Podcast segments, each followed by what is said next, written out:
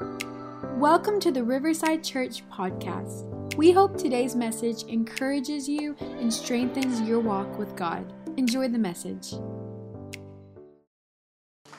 We have gone through a number of kings, and we've been intentional to try to pull out the ones that would be probably best talked about. And you can read this later at home the summary of the wicked king, and, and that's the title for today. We're talking about Manasseh. Manasseh was known as one of the evilest and wickedest kings there ever was in Judah. Again, if you recognize the maps and know where we're at geographically, Israel was, the tribes of Israel were divided into two sections, and there were the northern kingdom, there was the northern kingdom, the southern kingdom, and Israel was at the top, and then Jerusalem was at the bottom, the kingdom of Judah. Manasseh was in Judah, in Jerusalem. And his father, Hezekiah, as we learned last week, did everything that was right in the sight of God. He had a walk with God. He was related to the prophet Isaiah, who the prophet Isaiah is one of the prophets within the Old Testament that's very well known for his words and the insight that he had and concerning the future of Israel. Even, even professed and prophesied that the coming Messiah would come, that there would be a king whose government would never end. He would really come to establish it forever. And that's the kingdom of God. And, and that's where we're living right now in the kingdom. In the kingdom. And it will continue after this life and it will never end. But he had a son. After his death, at the age of 12, he took the reins. And he did everything that was wrong in the eyes of God and undid everything that was right that his father had done. And I want to read you here in 2 Kings chapter 21. 2 Kings chapter 21, and it says this in verse 10. And the Lord spoke to his servants, the prophets, saying, Because Manasseh, king of Judah, has done these abominations, he has acted more wickedly than all the Amorites who are before him, and has also made Judah sin with his idols. Therefore, thus saith the Lord, the God of Israel Behold, I am bringing such calamity upon Jerusalem and Judah that whoever hears of it, both his ears will tingle. And I will stretch over Jerusalem the measuring line of Samaria and the plummet of the house of Ahab, who was another wicked king. And I will wipe Jerusalem as one wipes a dish, wiping it and turning it upside down. So I will forsake the remnant of my inheritance and deliver them into the hand of their enemies. And they shall become victims of plunder to all their enemies. Because they have done evil in my sight and have provoked me to anger since the day of their fathers that they came out of Egypt to this day, right now. Moreover, Manasseh shed very much innocent blood, till he had filled Jerusalem from one end to the other besides his sin by which he made Judah sin in doing evil in the sight of the Lord. In doing evil in the sight of the Lord. the question I have to ask myself really when I begin to study about Manasseh is why and how did he become so evil? When he had a father that was so good. Um, it's not the first time we see a father who loved God that had children that completely rebelled. I think the extraction from this portion of scripture it's really based on his idols. Manasseh had idols that he worshiped and caused the children of God to sin. But his father tore down those idols. So at some point, Manasseh went in his own way. And I got to tell you, there couldn't be a worse time for a guy to become king than the age of 12. I mean, can you imagine? We think we've got things tough now. Can you? I don't care what part of the party you're on, I'm just telling you. That, can you imagine right now the nation, us as America, looking at the television screens and going, a 12 year old? That's where, that's where they were living. And if you can imagine, if you've ever dealt with a teenager, Lord Jesus, help us today. God, give us wisdom and insight in your precious name. Everybody say, Amen. One more time, just because he's worthy. Give him a hand clap, just because he's worthy. Thank you, Lord. We honor you. We'll never stop honoring you, Lord. In Jesus' name, you can be seated. God bless you. Thank you for coming to Riverside to worship. Um, for those of you that are watching online, that are traveling uh, for spring break, have a wonderful time. Uh, we'll keep the fire burning for you. And uh, we can't wait to see you when you get back. So, all of these kings were, some of them were good at their private life. Some of them were good at their private life of living and they had a devotion. But sad to say, so many of them failed at parenting. I'm going to go beyond um, just the reign of a king and just going to look at, try to try to diagnose a little bit from the scripture and from a, parent, a parental per, uh, perspective why Manasseh did what he did and how we could learn from it. If you're taking notes, please take notes today and, and jot some things down. I will say that the first service, there were some things that popped out of my mouth. I was like, man, I hope somebody wrote that down because that wasn't me.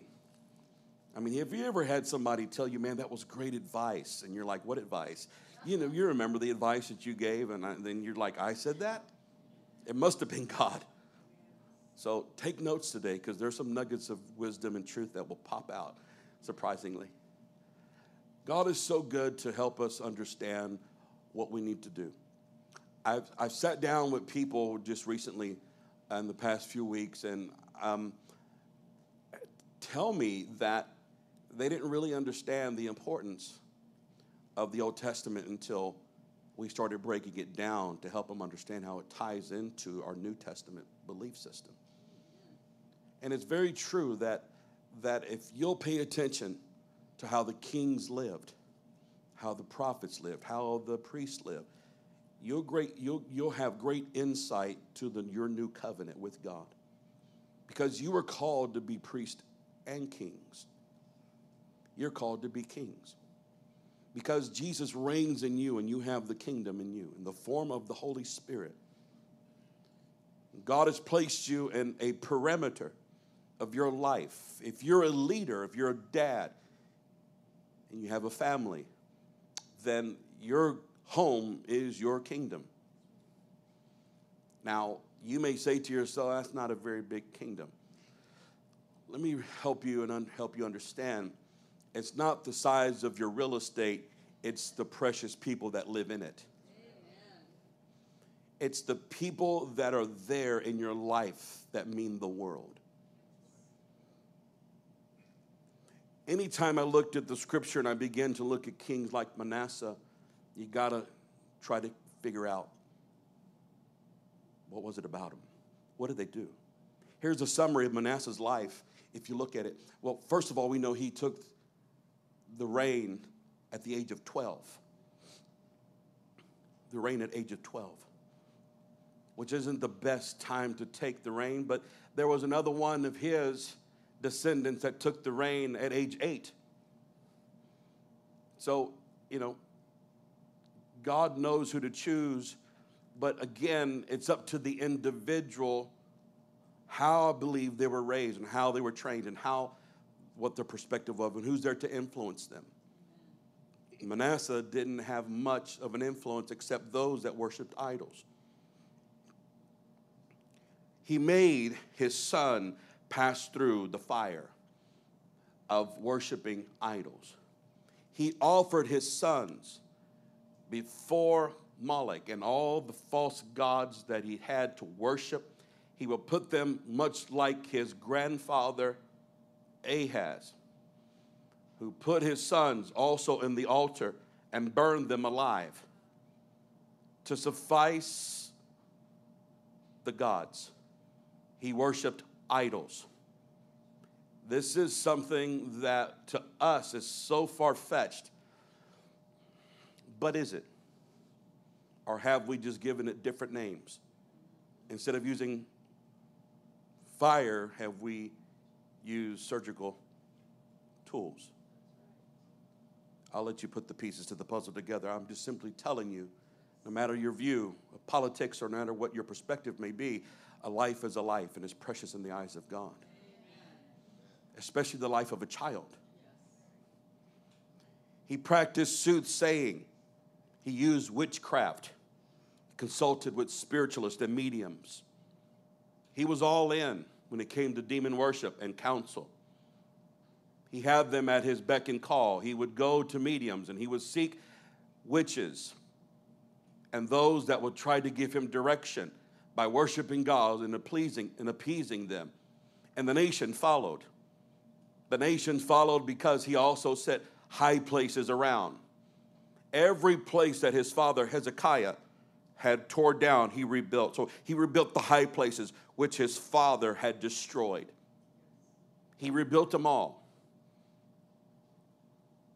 He raised up altars for Baal and worshiped a wooden image. He would build these images and he would purposely begin to set up systems and assign people and priests to worship these gods, and the sheep followed. Wherever the shepherd leads, the sheep will follow. He became a leader to the people. Just because he was a wicked leader doesn't mean he was a leader. He wasn't a leader. Wicked people evil people, bad people, bad attitude people can still lead people. People are going to follow you no matter what your perspective is, no matter where your mindset comes from or ideologies. If you're in a place of influence, if you're a father, especially if you're a father or a mother or a parent or a business owner or a boss, whatever and whoever you are as a leader in the community, um, you're going to have people follow you based on what you do more than what you say. Manasseh did everything wrong. He performed every wrong thing. He worshiped the host of heaven and served them. In other words, he would worship angels. The host of heaven refers to fallen angels, spiritual wickedness in high places. He worshiped all of them, many gods, many gods. He even set up a carved image of Asherah that he made and he put it in the actual house of God. Not did he only did he set up the high places? He put an idol of a false god inside the temple, which, listen to me, that doesn't tempt God neither, because God can't be tempted. It didn't bother God in the sense of himself, because we read before where the Philistines put the ark in front of a god and Dagon fell down to his face. So I don't think it affected God. I think what affected God was how he led by example to deceive the people. So it makes you begin to try to wonder how and why did this happen and where was the wrong? Where did he get off track? I started to look at this and I, I began to just studied a little bit. And I started thinking to myself that do we really need to blame Manasseh or do we need to look back at the parents? Or look at back at the environment in the community, the people that he surrounded himself with, the false counsel, the people who manipulated him from the age of 12. A 12 year old has friends. At 12 years old, I don't know if he was, I don't think he was all business. I think it was a lot of pleasure there. But there were some principles that weren't instilled inside of him. When I look at great leaders in the Bible, when I begin to look and study this out, and I'm sure you have as well, that you'll find out that people like Moses, even though they grew up in Egypt under different gods, Egypt, Egyptians had many gods, and although they grew up under that, he was not a devil worshiper. Why was that? As he grew older, he began to feel the call of God in his life. But Moses, unlike other people, had his mother with him during the formidable years of his life. Moses' mother raised him. Moses' mother was his nurse. During that time, I do believe with all of my heart that mama began to get and quote the word of God of what she knew, that mama would literally begin to know and give the history of what she knew. Anything that she knew concerning her God, I believe, was instilled within Moses. I believe that she covered him with prayer. I believe that she had him, nursed him, and she took the responsibility of understanding that one day he would be a great man, that there's a reason why she let him go through the bulrush and through the river, and God brought him back to her. That was a miracle, and I think she sensed the purpose within Moses' life and took the responsibility and said, God gave me back my son, and I'm to give my son back to God. This is the same thing that happened to Samuel. How could Samuel live in the house of Eli with his rebellious sons and still turn out the way he did? Because of a mama who had him during the important years of his life and what she did to instill into him who he was and what he was going to be. She said, Lord, if you'll give me a son, I'm going to give him back to you. He's not mine, he's yours all of these men who were used by God had good mamas.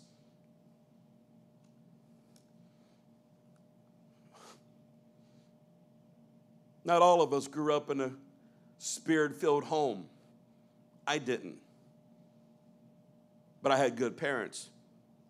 But they didn't know God like I know God today. They didn't know the Bible like I know the Bible today. I could recite prayers from my denomination growing up for 19 years, and I can give you the prayers to every idol that we prayed to. I grew up in a home that did not believe in a form of worship or prayer outside of its repetition of religious beliefs. What are you trying to say? I grew up Catholic. I can quote the Hail Mary.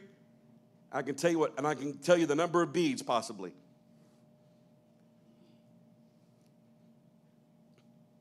That's no offense to anyone who's part of, came out of, the, of Catholicism, but it's my testimony.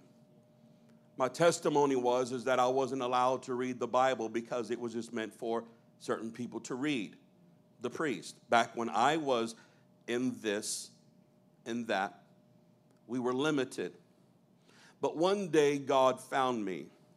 One day God found me as I got hungry and started to seek Him out.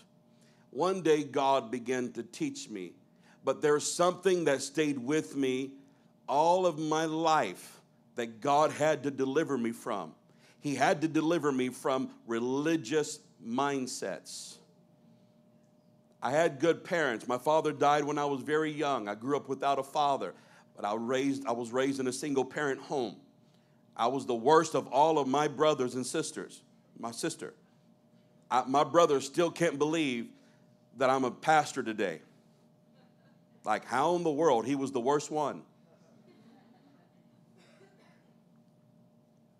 There are obstacles we have to overcome from our childhood, and we can never use them for an excuse to say, I'm not a good person because I didn't have a dad. I didn't have a dad either, but I've got the Holy Ghost now. I have Jesus Christ in my life. I have a purpose, I have a reason. Manasseh didn't have what we had. The prophets and those looked into something that we have today, and this is the revelation, and this is where gratitude comes in. You have been given a different disposition of perspective. You've been given a different experience.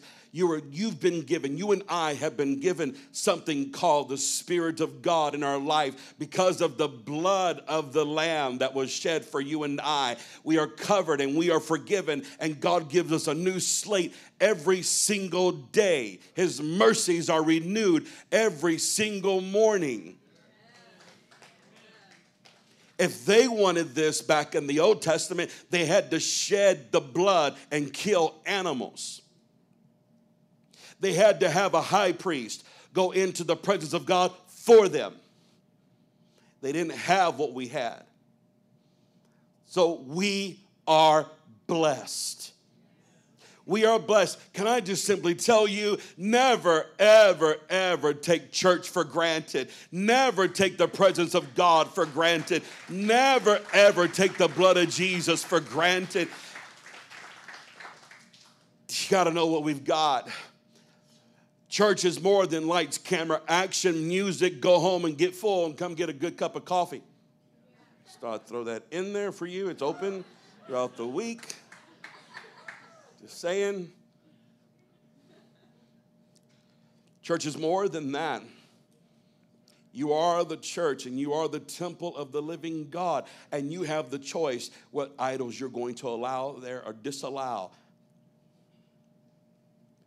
We can have idols still in our life. I can't get off of this. I have so much more to say, and I was going to say so many other things, but in this service, Here's what I believe the Spirit of God wants to do. The Spirit of God wants to take every idol from our life and cast it out. Cast it out because it's stopping the blessings of God. But I'm going to go deeper and tell you and show you that the idols that we worship are going to affect your entire family. They will infect, not just affect, infect them. Learning begins in the womb. That's how sensitive we are. Learning begins at the womb. It's a fact. Harvard's done a study, universities have done the study over and over and over. A child's education begins while the child is in the womb of its mother. The children in the womb can hear the voice of their parents. The child can feel the emotions of the mother. If the, mother, if, if the mother is under stress and anxiety, that child will have stress and anxiety. The child will eat and be nourished by what the mother eats and drinks. In the womb, the child still is trained, educated, and influenced. It's so early. How much more in the latter part of our lives, as in the formative years between the ages of one and five, year old, five years old, they say it's the most influential part of a child's life. I want to talk to those of you that have been living for God for maybe a year to maybe five years or so and tell you don't waste your time right now by worshiping and giving attention to other things that can't help you. I want you to know that if you'll allow yourself to bear the burden of your youth and carry on your worship and your praise and learn how to be consistent in this time frame in your life, by the time you get past a certain mark in your life, you'll have something instilled inside of you that will never leave you. It'll never leave you. I remember when I first got saved, I always wanted to do a 21 day fast. And in an attempt to do that, I ended up eating one meal a day for a year almost. Let me tell you why. Because every day I failed, I would start again. I'd carry my little gallon of lemon water and honey to work, wouldn't eat nothing. I'm fasting today as a new convert. I'm fasting. When God first saved me, I heard about fasting. I heard fasting makes you powerful. I heard fasting uh, uh, just gives you clarity. I heard fasting increases your sensitivity. I want more of God. I want more of God. And I was zealous. And every time I fasted, by the time I got home, my wife was cooking fried chicken.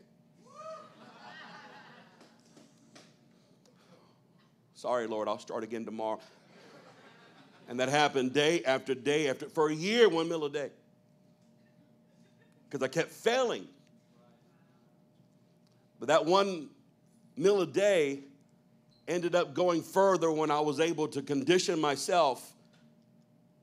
Then I added a day, two days, three days, four days, five days, seven days. This all happened in a span of five years. Every year, every year before work, headed to the church. My pastor was so good to me, he gave me a key. When someone gives you a key to something, it's telling, they're telling you, I trust you. Don't take it lightly. My pastor gave me a key and said, I know you like to pray. You can come and pray. I went to that Sunday school room and I'd pray every day after work, and I'd go in that sanctuary and pray every morning at six o'clock in the morning before anybody got there. When I put the kids to bed at night, my wife and I, and they were all sleeping, I snuck out and went to the church to pray again until sometimes I didn't get any sleep at night. I just stayed there and I didn't see any change. But after a while, I recognized I don't do these things anymore. I don't think that way anymore. I have different desires in my life, but it took time. You got to learn how to learn how to walk with God walk with God. I'm not trying to brag, but I want to give somebody some hope and tell you I didn't have a father in my life, but now I've got a good father, a good, good father. So don't use that for an excuse and say, I didn't have the right parents, I didn't have the right atmosphere. I was like Manasseh. My father was religious, but he never taught me how to pray and worship with him. You've got something that everyone desired to look into in the Old Testament. You have the blood of the Lamb, you have the Spirit of God, you have hope in your life. Somebody say, I can do all things. Say it with me I can do all things through Christ who strengthens me. Give God some praise and tell him, Thank you. Thank you.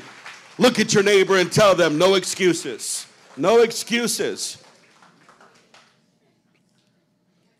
If a child can be formed in the womb of the church, then, then how much more shall new people, to all of our seniors that are here spiritually, I want to tell you that God is sending new people to Riverside Church and they're being born in the womb of the church. And how we act, how we live, what we do is going to affect them. It's going to affect it. We have a chance to influence and raise God's children. And I think God blesses that.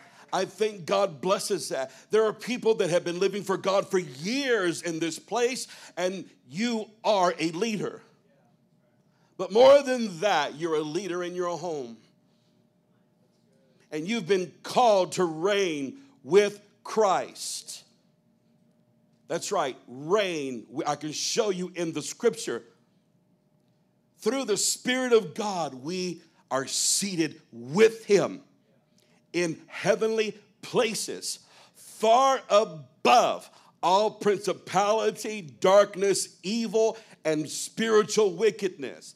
I don't care what comes your way or who puts a curse on you or what tries to come against you. Greater is He that is inside of you because your spirit is seated with Him in heavenly places. He's far above it. He has a name that's above every name in the heaven and in the earth. He told the apostles, My Father hath given all power unto me you have the ability and a responsibility. You and I have an ability and a responsibility to raise kings. Point number one you're called to be kings and raise kings. Only kings can raise kings. Unfortunately, not every king within the scripture was good at parenting. I don't know what they taught their children. Maybe they taught them how to negotiate with other countries and other people. Maybe they taught them how to be politically correct to survive in a heathen nation around in the center, being in the center of heathen nation, of heathen nation, and people that didn't believe what they believe. Well, I will tell you that's very similar to what we're living in right now. Not everybody's going to believe the way you believe, and if you believe different, then you're an outcast. You will either be motivated to prove them wrong by letting the glory of God come into your life and bless you, or you will succumb to it and bow down to their gods. You will either be driven to your knees to worship God and worship Him harder, or you're going to ease up and idle and put yourself in neutral and just be pleasing to everybody. One of the two things will happen in your life as a Christian believer. Because I hate to say it, but there are a lot of other Christians that have messed it up for the rest of us. A lot of other people have done things, hypocritical things, confusing things. Don't believe everyone that says I'm a Christian. Anybody can say I'm a Christian or I'm a believer or I'm this or I'm that. It's not what they say, it's what they do. And the same goes for us. It's not what we say, it's how we live. How we live. I don't know what happened to Manasseh, but he became so rebellious Here's how wicked he was. Are you ready? What's this? Hezekiah, his father, married Isaiah the prophet's daughter.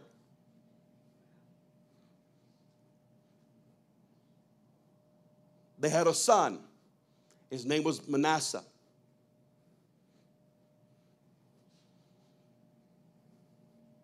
Manasseh, according to history, killed Isaiah by putting him in a hollow tree and they sawed him in half.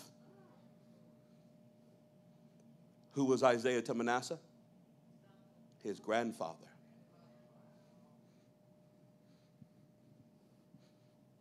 Why? Because of their core belief of differences. Isaiah didn't compromise. He had served the Lord for three kings. He was faithful solid. But can I just infuse my imagination a little bit? I'm not saying this is in the Bible, but but you know people. I, I know people enough to know that could it be that Manasseh was beginning to do things that were contrary to what his father had done, and that his grandfather was there around there after his death to try to help him and try to steer him in the right direction, and this 12 year old spoiled brat Said, I didn't got to do what you're telling me to do. I'm the king. Who are you? Grandfather or not? And all his homies around him. Yo, hey, Manasseh. Listen to this old guy, man. What you do? You're the king, dude. Right? Manasseh was Mexican. In case you don't know it, every character in the Bible for me is Mexican. I don't know the other voices. Like who was around Manasseh to give him counsel, to tell him what's right, what's wrong. It wasn't the people that were with Hezekiah, his father, because when Isaiah, his grandfather, came in, he had him killed. Not only that, he killed his own children. He was going with the flow of the culture. Who do we blame for this? Who do we, who do we blame? The people that were influencing him are the people that had a chance to influence him and didn't. The people who had a chance to teach him but did not teach him, did not set a good example. And I got to tell you, there are kings, not all of them were perfect, but even the ones that weren't perfect knew how to repent. But they didn't teach their children how to repent. David was one known as one of the, the greatest kings there ever was to unite all the tribes of Israel, establish God's law, put the covenant, the Ark of the Covenant, back in Jerusalem. But even then, out of David's loins, a son tried to kill him, and another caused a civil war or wanted to. But Solomon came in, and Solomon was blessed. Solomon understood. Solomon started off right. Solomon writes this. Are you ready? Here's what Solomon writes the king after David Proverbs 22, verses 1 says, listen to what he says. He says, A good name is to be chosen rather than great riches.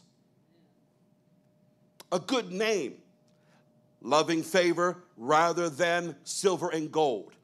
Because I'm going to tell you, you can't put a price on loving favor.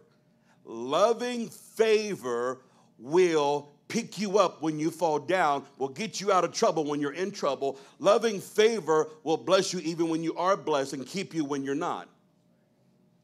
Loving favor will always be there for you and nothing can stop it. Love never fails. Loving favor, loving favor, rather than silver and gold.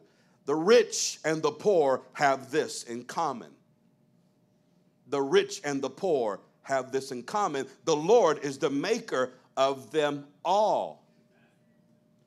The Lord is the maker of the rich, the poor, the mediocre, those that work from a nine to five or eight to five or whatever your schedule is, to those who own their own businesses, to those that have higher bank accounts, and those that are overdraft. He's the God of all. But listen to what he says right here. What's the defining difference? This is coming from the mouth of the richest king ever. This is coming from the mouth of the wisest king ever. He says, The Lord is the maker of them all. A prudent man foresees evil and hides himself. In other words, you don't go to evil. What is evil? Anything opposite of God's commandments or goodness or instruction, the opposing force that when you intentionally go against what the king is saying, I believe that's what evil is. He says this But the simple pass on and are punished. The simple, those that don't consider, those that don't think about it, those that just say, ah, it don't matter. And they're punished. In other words, there are repercussions. And then he says, by the humility and the fear of the Lord is riches, honor, and life. Thorns and snares are in the way of the perverse. There are good people that succeed. And there are people that are evil that also succeed, but they both have a different God. Everyone has a choice. Solomon is serving God in this moment in his life. He has not allowed other idols to come in. He's not been influenced by his wives. He is now writing principles in the beginning of this and telling everybody here are the principles, and this is what we need to do, and this is how you need to live. And I'll show that to you in the beginning of his life where his heart was right. But by the humility and the fear of the Lord is riches, honor, and life. Thorns and thistles and snares in the way are in the way of the perverse. He who guards his soul will be far from them. Now, watch this. He says all of that, and then he says this train up a child in the way he should go. What way is that? He just told us. He just told us this way. These are the principles. Train up a child. Train up a child. Teach your children. Let's rephrase that. Teach your wife. Teach your employees. Teach the influence people that are coming to you and asking you for advice. Why? Because you're truly helping them for long term success and not just success, but also eternal life. Train up a child in the way he should go, and when he is old, he will not depart from it. Somebody didn't teach every king this. Somebody wasn't trained. Manasseh wasn't trained according to scripture. Had he been trained in this, he would have considered that's not to say that God didn't give him a second chance. But you know, the extent of your training, the extent, you want to write this down. This is just coming to me, the, like, this is just coming fresh right now. The extent of your training will determine the extent of your success. The extent of your training will, to me, when I say success, success for me is being in the will of God and being fruitful and getting results.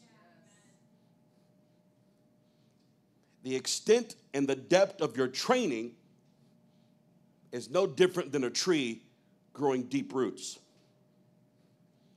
No different.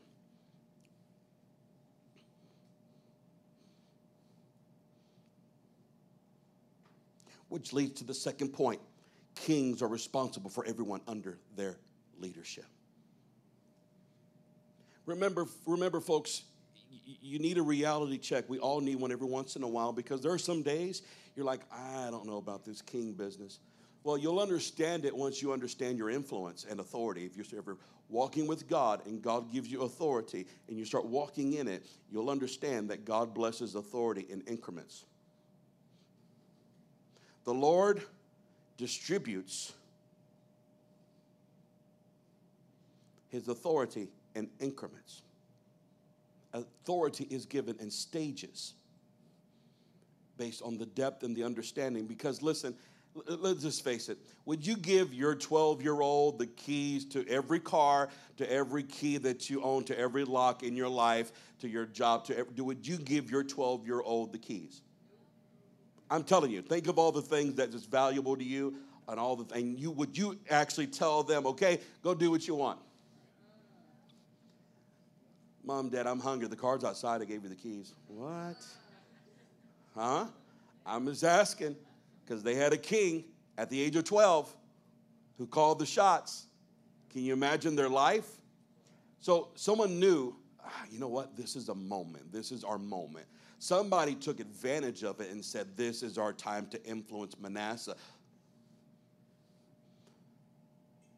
I think Isaiah, this is just my thinking, but I think Isaiah was one of the very few that tried to influence him in the right way, and I think he was outnumbered. I think he was outnumbered. I think all I think all the wolves came in and surrounded Manasseh. Somebody came in. Maybe it was somebody from the days of his grandfather who said, Now's our chance to restore the high places. Now's our chance to manipulate, to manipulate him. He's only 12 years old. So everybody set somebody in this place. Everybody. Do you know raising children or being a leader, it requires a good community? You got to surround yourself with people that believe like you do if you're going to be healthy in your growth. And you also have to make sure that you set the tone for your family in your home and what you allow and disallow in your living space. Because if it's not of God, kick it out right now because it will become a stumbling block. I, I, I, can't, I can't emphasize enough how important it is. When you start having grandchildren, it's like a rebirth. When I hold my granddaughter, it's like holding my daughter when she was younger. It's like God gave me another chance to be an influence in my life. And I, I got to tell you, I've revived my life and my prayer life and my discipline and my, my consecration. It just makes me want to live for God more because when I die, when I pass, and, and you got to think about this when you go and you pass, are you going to leave a mantle of anointing? Are you going to give them demons that you never dealt with? You got to think about this because demons don't die. And so, this is why familiar spirits come in and try to visit your children. Those demons that were in Ahaz's life, they came to visit Manasseh. Hezekiah dealt with them, but they just skipped over him. So he had a choice, but he was so young. He was so young.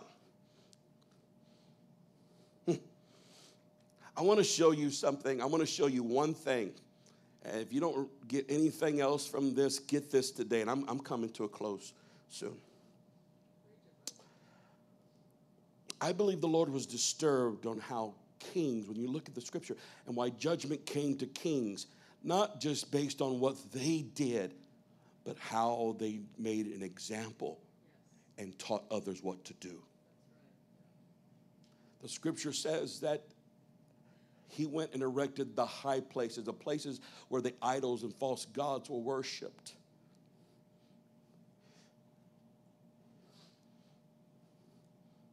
Hmm.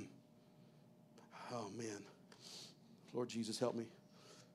I want to say this before I forget it. There was a time, there was a time in Manasseh's life where he, God judged him he fulfilled what he said in the scripture text here in 2 Kings 21 and said that he would take Jerusalem and they would become captives and they would be taken. He was taken by the Assyrians.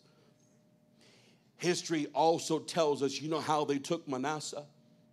My son, we did a study last week. And, and here's what history tells us they took him and put a hook in his nose. A hook. And they bound him in chains and they dragged him and he walked 800 miles to his captivity. He was a prized possession. Can I ask you a question? Where was his gods? Where was his gods? Even when our God is quiet, he still shows up. Even when our God is quiet, our God still shows up.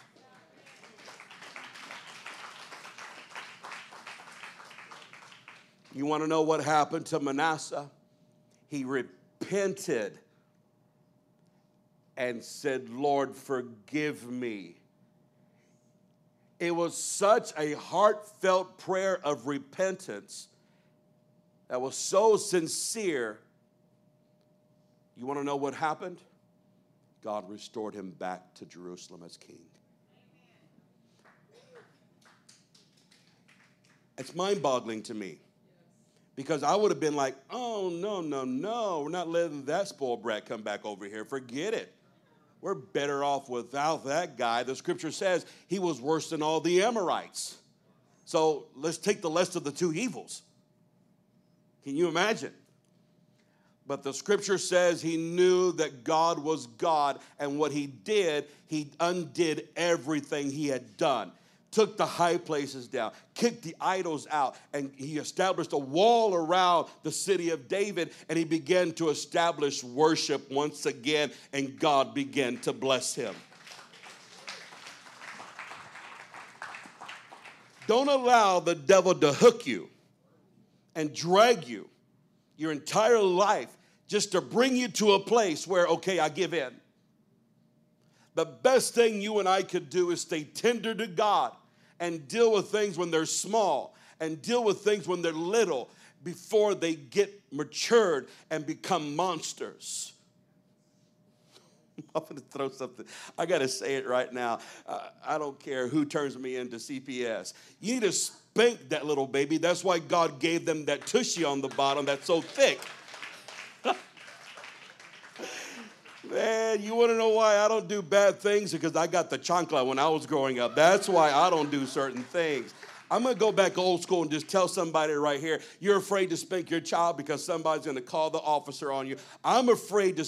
Listen, I wasn't afraid of the officers growing up. I was afraid of the chancla. I was afraid of the belt. He who spares, Solomon also wrote, He who spares the rod spoils his child consequences for doing wrong.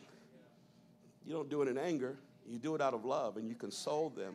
They're just parenting one on one for those of you that need some help. I don't know if you need help or not, but I'm just telling you don't be afraid. Birds are too big. I can't correct them. Take their phone away. Are you paying for their service? You know, I, I discovered an idol in my life a few weeks ago. You want, you want to know what it was? Facebook. Oh, you don't have idols in your life that you don't, need, you don't need to get rid of? I'm just telling you, I found one in my life I didn't know it was an idol. You want to know how I know it was an idol? You want to, can I tell you how I knew it was an idol? Okay. I was more dependent on that than I was prayer for helping my endeavors in business. You want to, here's how I knew it was an idol and my dependence on it. I deleted it from my phone. Now, for those of you that are friends with me, what you've been seeing lately, that's my wife. when I'm off of Facebook or I'm out of town, she goes crazy. It's like an influencer. She's having fun right now. But for me, it was a distraction for me, so I had to take a break and get away, and, and, I, and I deleted the, the, the icon, and, and here's how I know I was dependent. A number of times When I sat down, automatically pulled my phone out, went to it to click it. It wasn't, I was like, where'd it go? Oh, I forgot, I deleted it. I can't tell you how many times. Oh, oh, oh God, sit down. Walking around. What's there? It was I was like, oh my God, man, the muscle memory is like, if this was like three pointers, I'd be winning every game. like automatically, I knew where it was. I didn't have to, I mean, I'm telling you, there are some addictions in your life that will take you away from God. And it was a distraction to my prayer life and my dependency. So I, you know, you got to just say, okay, enough is enough. Now, you got to find the idols in your life. You have to find the idols in your life and get rid of them if they're making you more dependent on them more than it is God. Because those things can lead to other things, many other things. Kings are responsible for everyone under their leadership. Here's one I want to show you. Come on up here, sweetheart. Come on, baby. Here, here's, here's what I want to know How do I stop? How do I stop from living under the curse of iniquity and the repercussions of God not blessing me. When I say God not blessing, please detach money from that. We're not talking about money. We're talking about the spiritual favor and the loving favor of God in your life. Money's par for the course. Anybody can make money. We're talking about favor. The favor that keeps you saved, the favor that keeps you in alignment with the kingdom, the favor that's going to get you to heaven the unmerited favor and the blessings of God in your life that will surround you, that will keep your marriage strong, that will keep your family together, that will open up opportunities for you to reach out, to become closer. I mean, there's some things that money can't buy. How many of you believe that those are the most important things in life? Right here. But I want to show you where God blessed kings. The richest king there ever was made this prayer. Solomon, 1 Kings chapter 3. He said to the Lord, You showed loving, faithful love, faithful love to your servant, my father David, because he was honest and true and faithful to you. And you have continued your faithful love to him today by giving him son to sit on his throne. It was extended he inherited the loving favor, the faithful love that was shown to David. He embraced it. How? He asked for it. David helped it. He was compliant to the commandments of God and did everything right. Solomon was blessed because he was thoughtful, he cared. Watch this. Now, O Lord my God, you have made me king instead of my father, David. But I am like a little child, an old man, an older guy that says, I'm like a child. The difference between Manasseh and Solomon was Manasseh was a child. Solomon was older, but he became a child. He humbled himself. This is what the scripture says to us except you become like a little child, you cannot inherit or grow into the kingdom of God. You want to know men's greatest challenges? Men, you want to know what your greatest challenge is? I probably can help you right now, Lord willing, but you, you, can I help you? Can I help you really quickly? Can I tell you what your biggest challenge is? When you go to God, you're trying to be a man. God wants you to be a little boy. He wants you to become a boy again and approach him and talk to him like a son. He'll make a man out of you, but you got to be a boy first. A boy in faith, trusting your father, a boy in being learned and being submissive and learning and say, Lord Jesus, Holy Ghost, Father, help me. Help me. I'm a child ready to be taught and trained. He went to a child and he said, I was like a child who doesn't know his way around. look how humil- look how humble he was. He said, I, I'm, I'm like a little child who doesn't know his way around. He knew his way around, but spiritually, he didn't know what to do. Here I am in the midst of your chosen people. Now, watch this. A nation so great and numerous they cannot be counted. Give me under, an understanding heart so I can govern your people well. so I can govern your people well and know the difference between right and wrong. For who by himself is able to govern this great people of yours? And the Lord was pleased with Solomon, for he had asked for wisdom. It pleased God. But why did Solomon ask for wisdom? It wasn't for himself more than it was the other people. Why did God judge the kings and brought them, in, brought them and bring them into captivity the way they did? Because everything they did affected his people. But when kings did the right thing to affect and lead God's people in the right way, they were blessed. Solomon became very blessed. He just forgot along the way. And he did things for himself and his wives. But when he would do it for the people of God, he was blessed. Same thing with David when David was an armor bearer and he defeated Goliath, it wasn't because David wanted to prove a point that he was able. It was because he said, Who would dare defy the armies of the living God? It was for God's people. When you put yourself in the position of accountability and responsibility for those of your own household and those in your own circle of influence, and you live your life for them, and you ask for wisdom for them to influence them that's when the blessings of God begin to come and the wisdom of God. And God said, Because you asked for this, I'm going to give you everything else. Did you catch that? I shared this with the first church and I want to share it with you. You know, when I when I look at my wife, I don't just see my wife, I see God's child. I know that sounds crazy. But there are a lot of times as husbands I can vouch for myself that I can be selfish. Selfish to the point where I would take her attention away from God at times just so I can have her attention. And I had to learn the hard way from God who corrected me and taught me how to be a better husband. I'm not the best husband. I get cranky. I get mad. We have intense fellowship. Disagreements at times. But I will tell you, it doesn't last long because we understand something. Person you're married to belongs to God. They're a gift. They're a gift. You want to you want to want me to give you scripture for that? He that finds a wife finds a good thing and attains favor from the Lord. What I'm telling you is, is that everyone around you in your life, it belongs to the Lord. And we have to give an account for that. But you can ignore God for so long and then becomes hardened, your heart becomes hardened, you don't recognize it.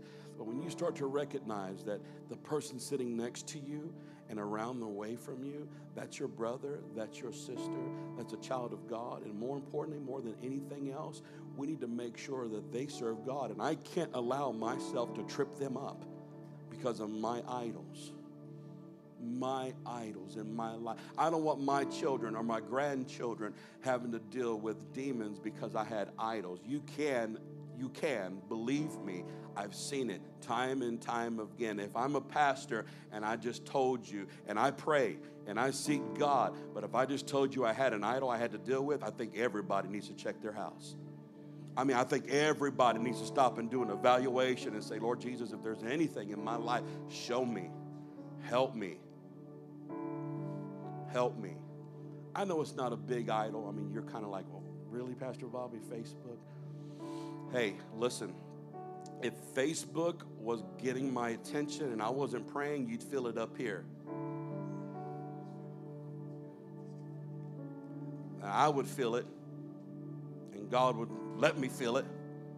And I'd be like, okay, Lord, forgive me. I got to give more time to prayer because this ain't working. When I don't pray, things don't start working out. I just got to tell you why because I'm responsible. I'm responsible. Have some of you men and women ever been in a place in your life where you were praying consistently and you notice how God was moving in your family, how things were working out, but when you stop praying, you start having all this drama and all this problem? Am I the only one that doesn't recognize this? And then when problems do occur, it was like speed bumps. It didn't matter. God gave you the wisdom, gave you the solution, gave you the peace, and you kept on going, and you can tell the difference. Life will never be void of problems, and life will never be void of demons. But you can put yourself in a position of the Most High God who will shelter you and keep His loving favor upon you and have His faithful love in your life and He will keep you and hold you and protect you. And even if you're surrounded by armies, even if you have 185,000 soldiers against you, and one strike, God can come down and deal with every single one of them as long as you stay faithful to Him. This is all about worshiping God, this is all about staying in His favor. Here's what I want to show you right here. I want to end with this as you stand to your feet. The favor of the king is given to those who seek him for an understanding heart the favor of the King, eternal, immortal, invisible, is given to those who seek Him for an understanding heart to lead others. If you're leading someone here, I want you to go ahead and lift up your hands and ask the Lord, Lord Jesus, give me an understanding heart. I want you to do that right now. If you feel like I've gone so far off, I don't know where to go. Manasseh had such mercy given to him, unexplainable mercy that didn't make sense.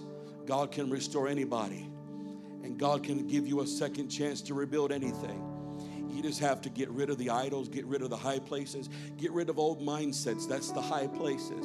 Get rid of old mindsets and old ideas that this is the way I do it. This is the way things are done. I'm my own man. I'm my own woman. I don't need God. I beg to differ. Everyone, one day, the scripture says, every tongue will confess and every knee shall bow that Jesus Christ is Lord. We all need God. We all need God even today. You need God in your family if you're going to have peace in your family. You're going to need God in your family when calamity comes. You're going to need God in your family when troubles come. You're going to need God in your family. Why don't you make Him your Lord right now instead of waiting till later? Why don't we just get ahead of the game and build momentum and let God begin to set parameters around us to protect our children, to protect our marriage, to protect our relationships, to guard our businesses? Why don't we just allow the Spirit of God to set boundaries right now by making Him number one, by making Him our God? So, Father, in the name of the Lord Jesus, right now, right now in this place, right now in this moment, we worship you and you alone right now in this place. We worship you and you alone, and you become Lord and God of our lives. Will you lift up your voice to your King and tell him you're so worthy? You're worthy. You're worthy. Let a sobriety, let a soberness, God, fill the atmosphere. Let there be a shift in people's hearts and people's minds right now. Right now, in the name of the Lord, mighty, mighty, mighty Jesus, right now. Remove all things right now. Remove all idols in our lives. Take this moment right now to say, Lord, search me. I get rid of these things. I, I just set them aside. Cast them out right now in the name of Jesus. I cast them out far from me in the name of Jesus. I am not going to follow God, the heathens. I am not going to worship like heathens. I'm going to worship my God.